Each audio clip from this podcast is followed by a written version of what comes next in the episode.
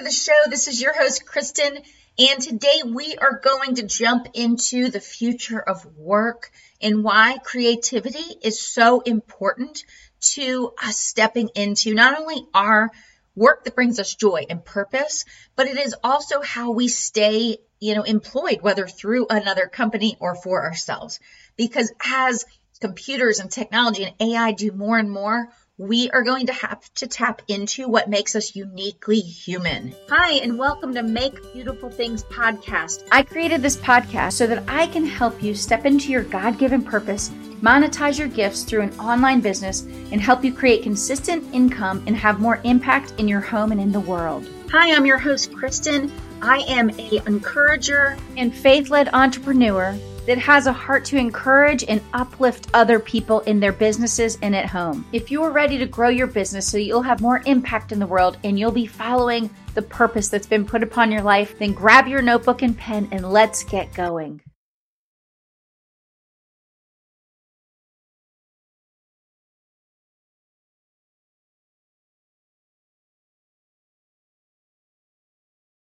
Okay, so first, let me jump on my soapbox. I have talked about creativity, I've talked about curiosity, I've talked about imagination on this show, you know, throughout the last year and a half, uh, more than a handful of times. I've talked about it on solo episodes, I've talked about it with guests.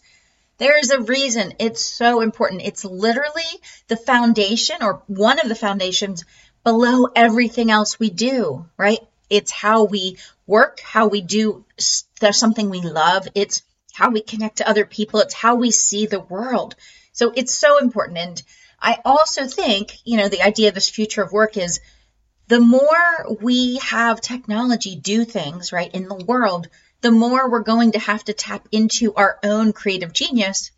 And two, I think the more that we are connected through devices and digital, the digital age, the more we are yearning for this deep down soul desire to use our hands or to use our minds in creative ways to to make something, right? To literally birth something from our mind or our hands. And so that is why I think it's so important. It's a dual, you know, focus. It's dual because I think in the future the work we do may look similar to now, but we may need to alter it as we go.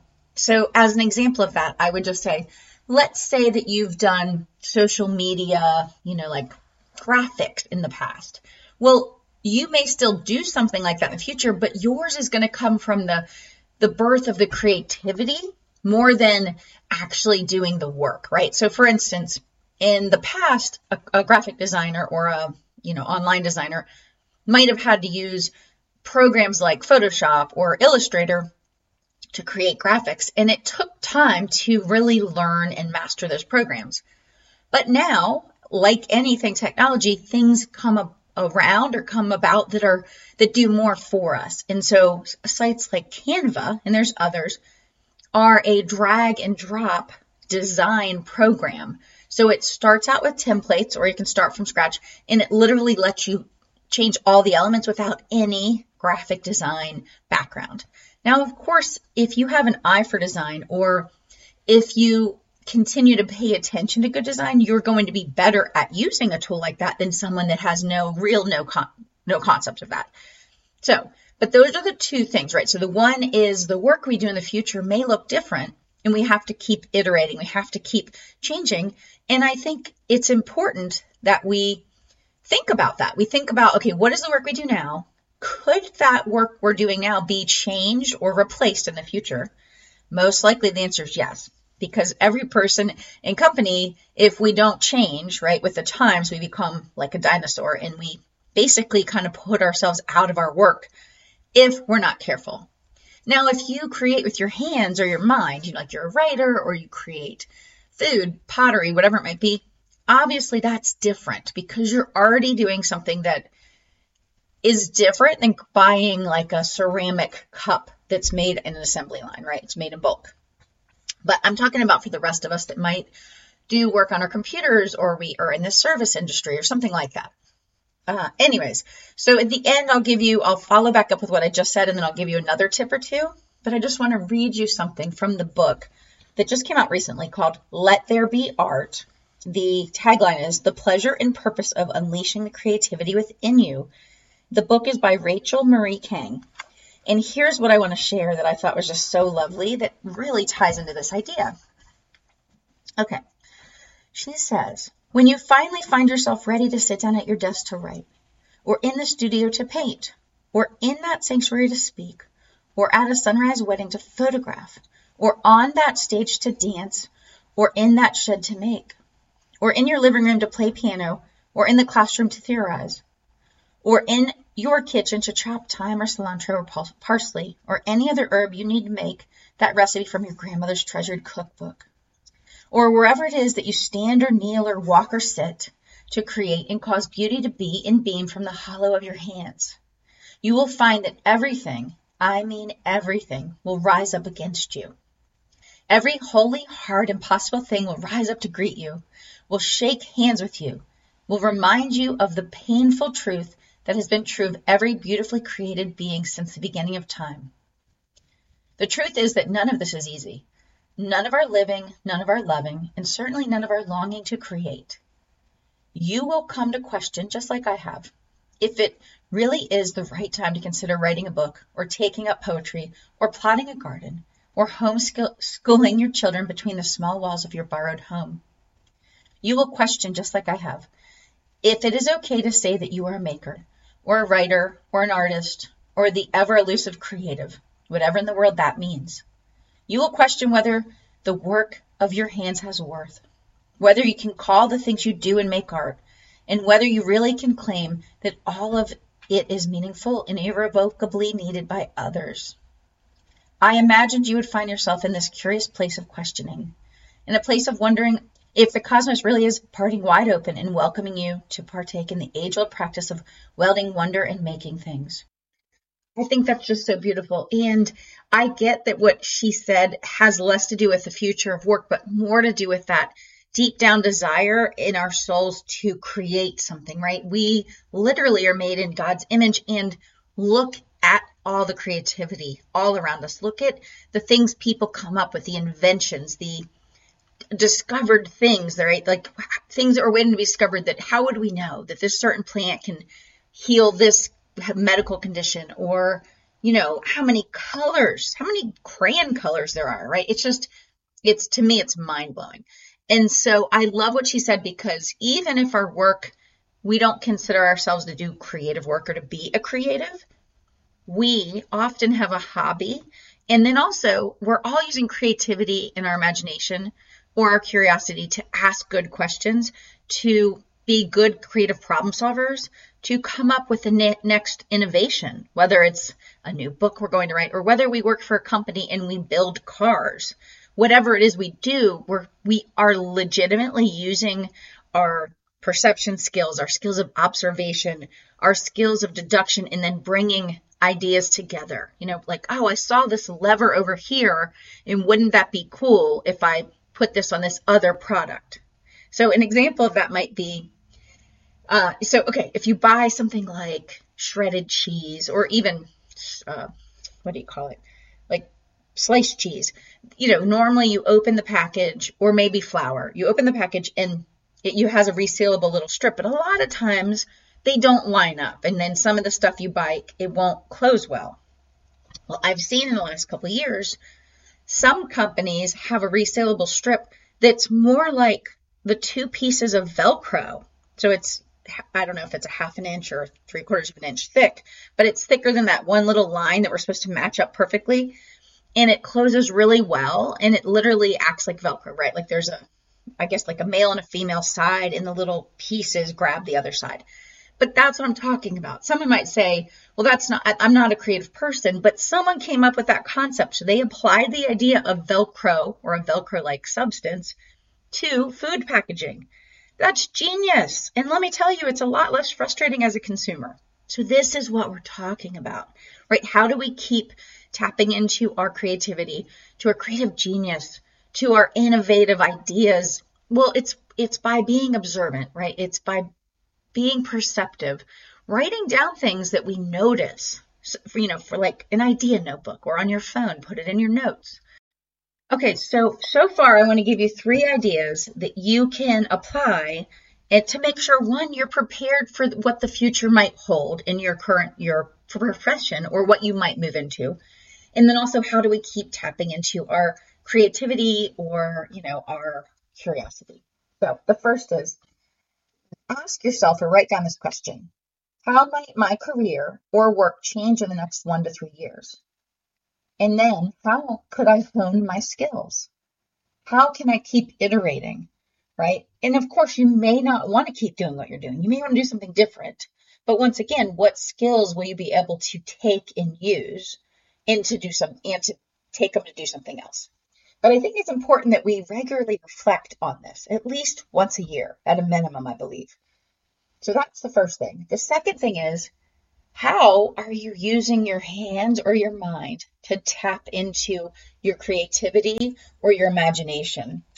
And if you're not, or you don't think you are, I would challenge you to at least weekly do something.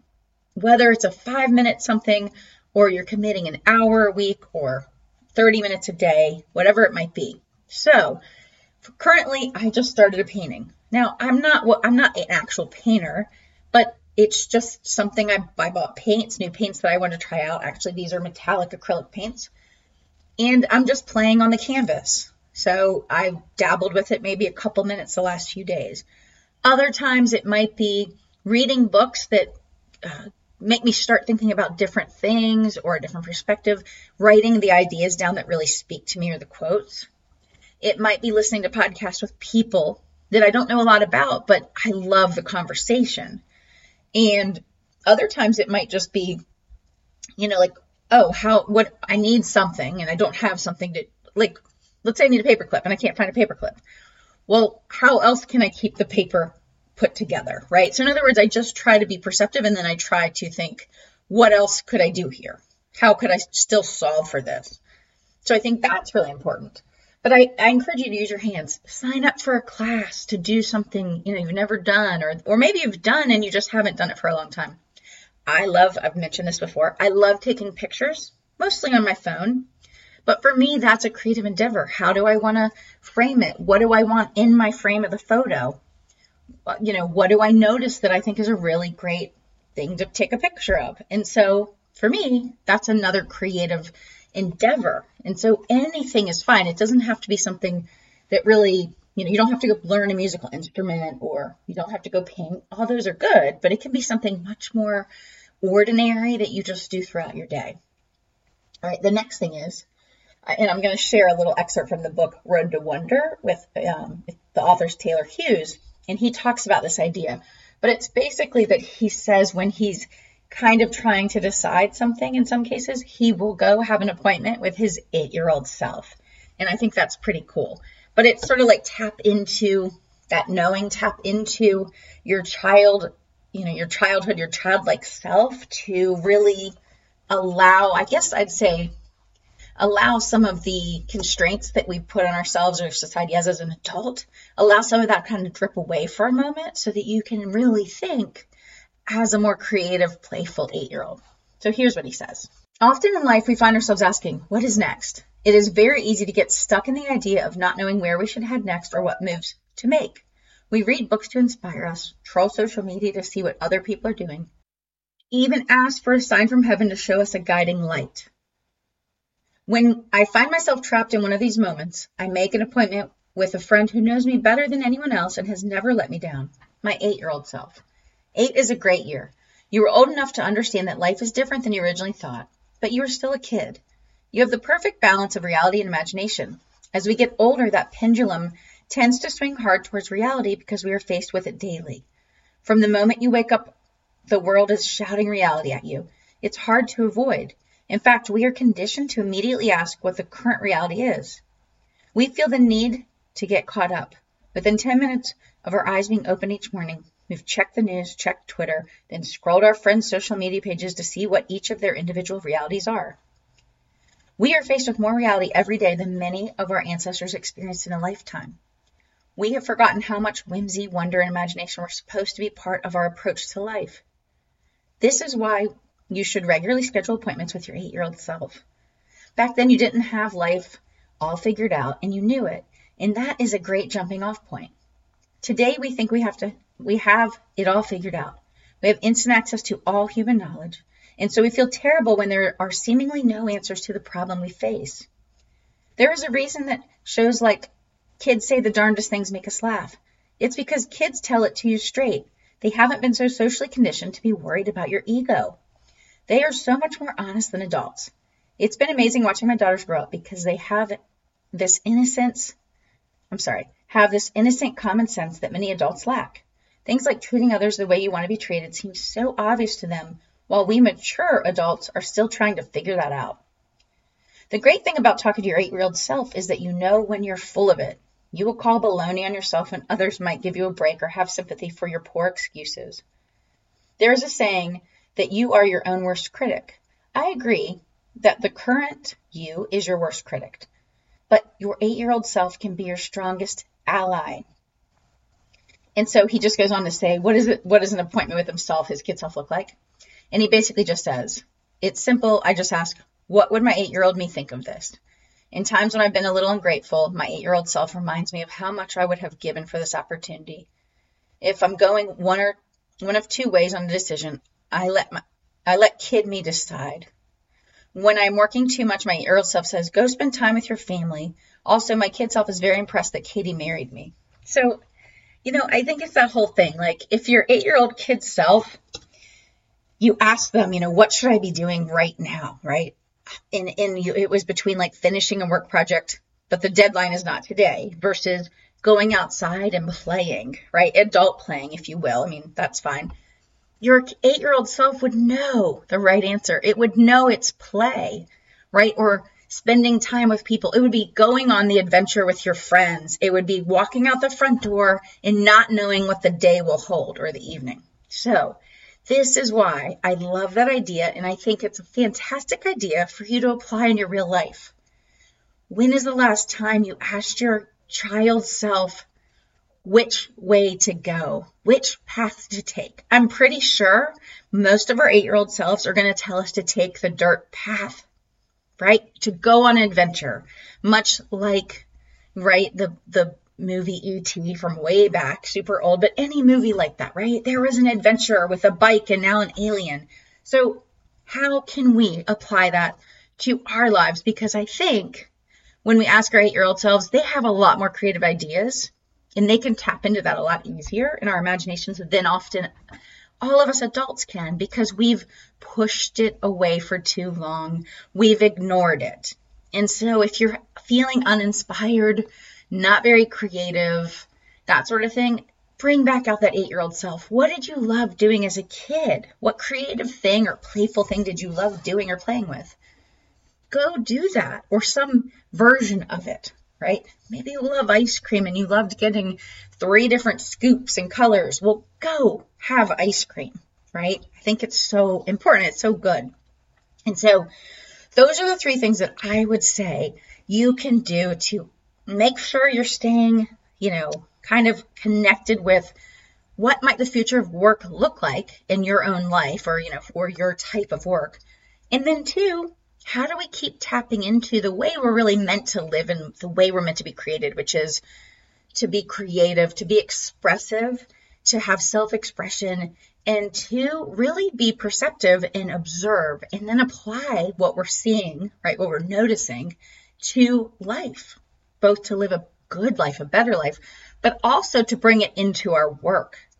So that is what I want to share with you today. And I also would love it if you have any ideas or tips or things you want to share about what you see as the future of work, what that might look like, and also just how we tap into that special thing, right, that humans have, that computers do not have, that animals do not have.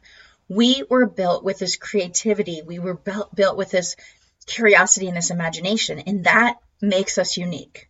No computer programs can, yes, they can try to make it have creative ideas or bring things together. It is different, right, than how we work. So I hope you'll take that. I hope it'll inspire you to add a little more playfulness and creativity to your week. Thanks again for listening to the show. If you enjoyed this episode, we would love it if you could leave an Apple review and rating because it helps other people find us and grow the show. Also, we would love for you to check out the website, KristenFitch.com, where you can check out all sorts of free resources, goodies, and ways that you can work with me. Until next time, I hope you have a beautiful day.